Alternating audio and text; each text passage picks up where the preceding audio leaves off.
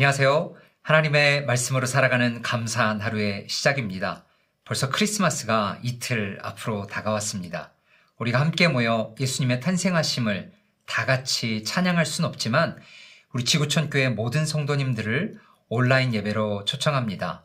크리스마스 예배가 12월 25일 금요일 아침 10시에 있게 됩니다. 온 가족이 함께 모여 예수님의 탄생하심을 함께 찬양하는 자리에 모든 분들이 동참하시면 좋겠습니다. 오늘은 12월 23일이고요. 오늘 우리 가운데 주신 말씀은 베드로후서 2장 1절부터 9절에 있는 말씀입니다. 그 말씀을 제가 봉독하도록 하겠습니다. 그러나 백성 가운데 또한 거짓 선지자들이 일어났었나니 이와 같이 너희 중에도 거짓 선생들이 있으리라. 그들은 멸망하게 할 이단을 가만히 끌어들여 자신들을 사신주를 부인하고 임박한 멸망을 스스로 취하는 자들이라. 여럿이 그들의 호색하는 것을 따르리니 이로 말미암아 진리의 도가 비방을 받을 것이요. 그들이 탐심으로서 지어낸 말을 가지고 너희로 이득을 삼으니 그들의 심판은 옛적부터 지체하지 아니하며 그들의 멸망은 잠들지 아니하느니라. 하나님이 범죄한 천사들을 용서하지 아니하시고 지옥에 던져 어두운 구덩이에 두어 심판 때까지 지키게 하셨으며 옛 세상을 용서하지 아니하시고 오직 의를 전파하는 노아와 그 일곱 식구를 보존하시고 경건하지 아니한 자들의 세상에 홍수를 내리셨으며 소돔과 고모라 성을 멸망하기로 정하여 제가 되게 하사 후세에 경건하지 아니한 자들에게 본을 삼으셨으며 무법한 자들의 음란한 행실로 말미암아 고통당하는 의로운 롯을 건지셨으니 이는 이 의인이 그들 중에 거하여 날마다 저 불법한 행실을 보고 들으므로 그 의로운 심령이 상함이라. 주께서 경건한 자는 시험에서 건지실 줄 아시고 불의한 자는 형벌 아래 두어 심판까지 지키시며. 아멘. 오늘 본문 첫 시작을 보시면 그러나로 시작하고 있습니다. 이 그러나는 접속사잖아요. 근데 특별한 접속사입니다. 즉, 앞의 내용과 상반된 내용을 이야기하려 할 때 쓰였던 접속사가 바로 그러나입니다. 오늘 본문이 앞에 그러나라고 시작됐다라는 것은 우리가 오늘 본문 바로 이전에 어떠한 내용이 있었는지 알 필요가 있습니다. 앞의 내용 베드로후서 특별히 1장 20절에서 21절의 내용을 보시면 간단하게 이렇습니다. 성경의 모든 예언은 하나님의 감동으로 된 것이기 때문에 인간이 사사로이 그것을 풀어서는 안 된다라는 말씀을 전하고 있습니다. 오늘 본문 첫 절 2장 1절에서는요. 과거에도 백성 가운데 거짓 선지자들이 있었을 뿐만 아니라 앞으로 너희 사는 그 삶 속에서도 거짓 선생들이 일어날 것이다 라고 이야기를 하고 있습니다. 그렇다면 상식적으로 앞에 그러나라는 접속사가 생겼고 거짓 선지자들이 이야기하고 있다면 이 거짓 선지자들은 어떠한 행동을 할까요? 아까 말씀드린 대로 1장 20절 그러나 바로 앞에 있는 내용 즉 하나님의 예언은 성령님의 감동으로 된 것으로 그들이 인간이 사사로이 풀 수 없는데 이 거짓 선생들은 그 하나님의 말씀을 인간 스스로 사사로이 풀어서 개인적인 욕구를 취하는데 사용했다라고 저희가 추측할 수 있을 것입니다. 그리고 실제로 1절 후반부부터 3절 초반부까지 그들이 어떠한 죄를 지었는지 나열하고 있는데요. 죄들은 대략 이렇습니다.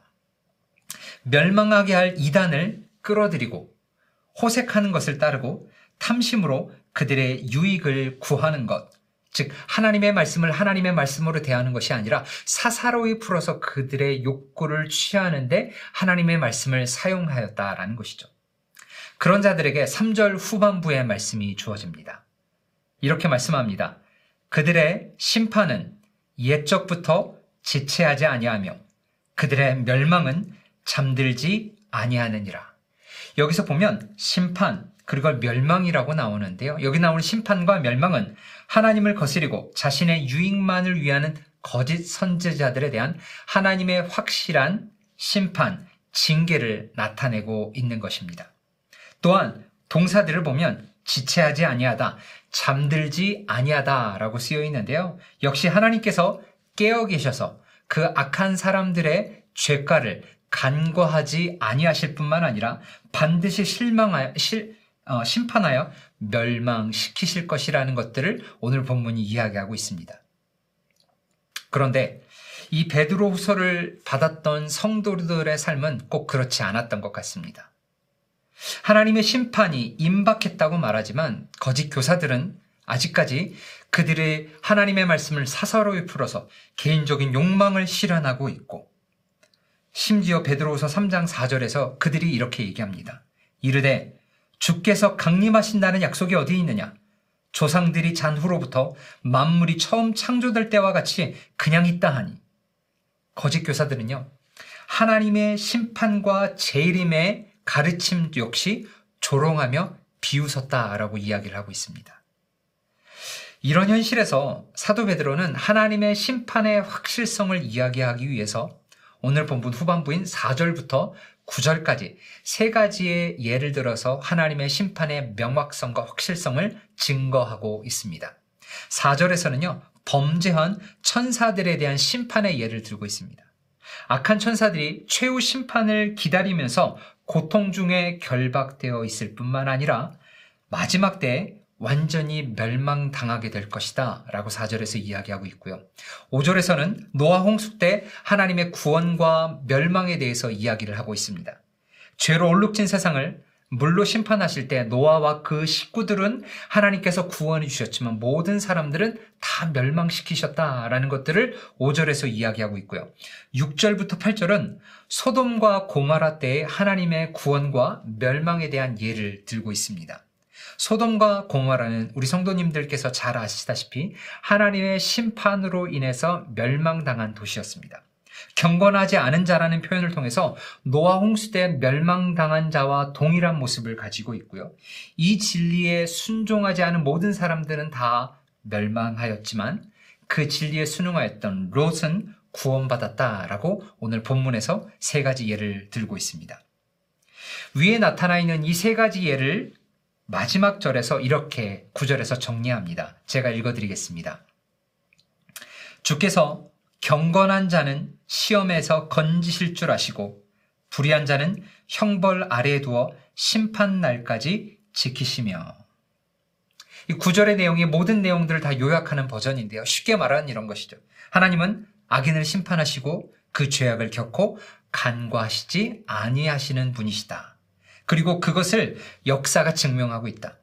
범죄한 천사들의 심판을 통해서 노아 홍수를 통해서 그리고 소돔과 고모라 사건을 통해서 그것을 증거하고 있다라고 이야기를 하고 있습니다. 다만 하나님의 심판은 그때가 있다라고 성경은 또한 이야기합니다. 그분의 평가가 당장 나타나기도 하지만 미뤄지기로 한다라는 것이죠. 그리고 주의 재림으로 진행될 최후 평가는 아직 이루어지지 않았기 때문에 끝이 도래하지 않았다라는 것들을 설명하고 있습니다. 오해하지 마십시오. 구원과 멸망의 판결이 없다라고 결코 말씀드리는 것은 아닙니다. 단지 하나님께서 지금 그 심판을 유보하고 계신다라는 것이죠. 왜 유보하고 계실까요? 베드로후서 3장 후반부에 보시면 이렇게 얘기합니다. 이들을 오래 참음으로 그들이 회개할 기회를 혹 주려 합니다. 라고 이야기하고 있습니다. 왜냐하면 하나님은 모든 사람을 사랑하시기 때문에 마지막까지 기회를 허락해 주신다라고 이야기를 하고 있습니다. 경건하게 살고자 하는 자는 오늘 본문에서도 이야기하듯이 박해를 받는다라고 이야기를 합니다. 예수 믿는 자들이 박해받는 것은 이상한 일이 아니라는 것이죠. 하지만 하나님은 경건한 자들이 그런 박해와 시험 가운데 건져내 주시고 고쳐내 주실 것이라고 오늘 본문은 또한 이야기합니다. 노아 일곱 식구 그리고 롯을 보십시오.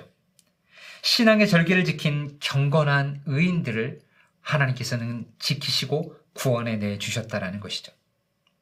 그 소망을 바라보며 거짓 진리로 나태하고 방탕한 삶을 정당화하는 거짓 가르침에 미혹되기보다 하늘 소망을 바라보고 주님을 따라갈 수 있는 우리 귀한 지구촌 교회 성도님들이 되시기를 주님의 이름으로 간절히 소망하며 축원합니다. 오늘 말씀을 기억하시면서요. 두 가지로 놓게 함께 기도하기를 원하는데요. 첫 번째는 하나님 우리로 하여금 거짓 가르침에 미혹되지 않을 수 있도록 우리의 마음을 붙잡아 달라고 기도했으면 좋겠습니다.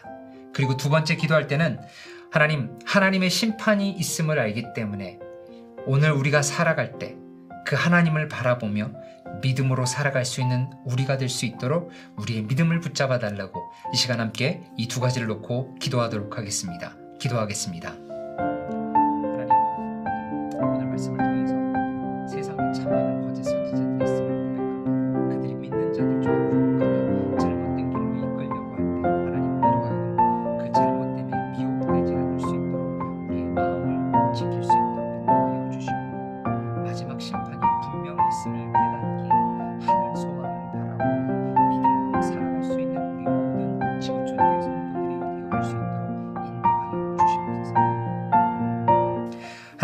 말씀을 기억합니다.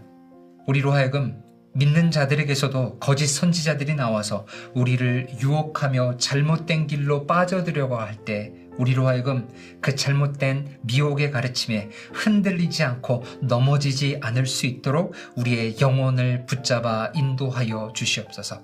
또한 우리로 하여금 하나님의 마지막 심판이 있음을 깨닫게 하시고 그 심판에 맞게 합당한 거룩한 믿음의 삶을 살아갈 수 있도록 우리의 영혼과 몸을 주장하여 주시옵소서. 그래서 언젠가 하나님 앞에 설 때 두렵고 떨림으로 쓰지만 하나님 앞에 거룩함으로 나아갈 수 있는 그런 준비된 자로 삶을 살아갈 수 있도록 하나님 우리를 붙잡아 인도하여 주시옵소서. 연말입니다. 참 많은 일들이 있을 수 있지만 그 가운데 미혹되지 않게 하시고 진리만을 따라 살아갈 수 있도록 붙잡아 주실 줄 믿고 감사드리며 우리 주 예수 그리스도의 이름으로 기도합니다. 아멘.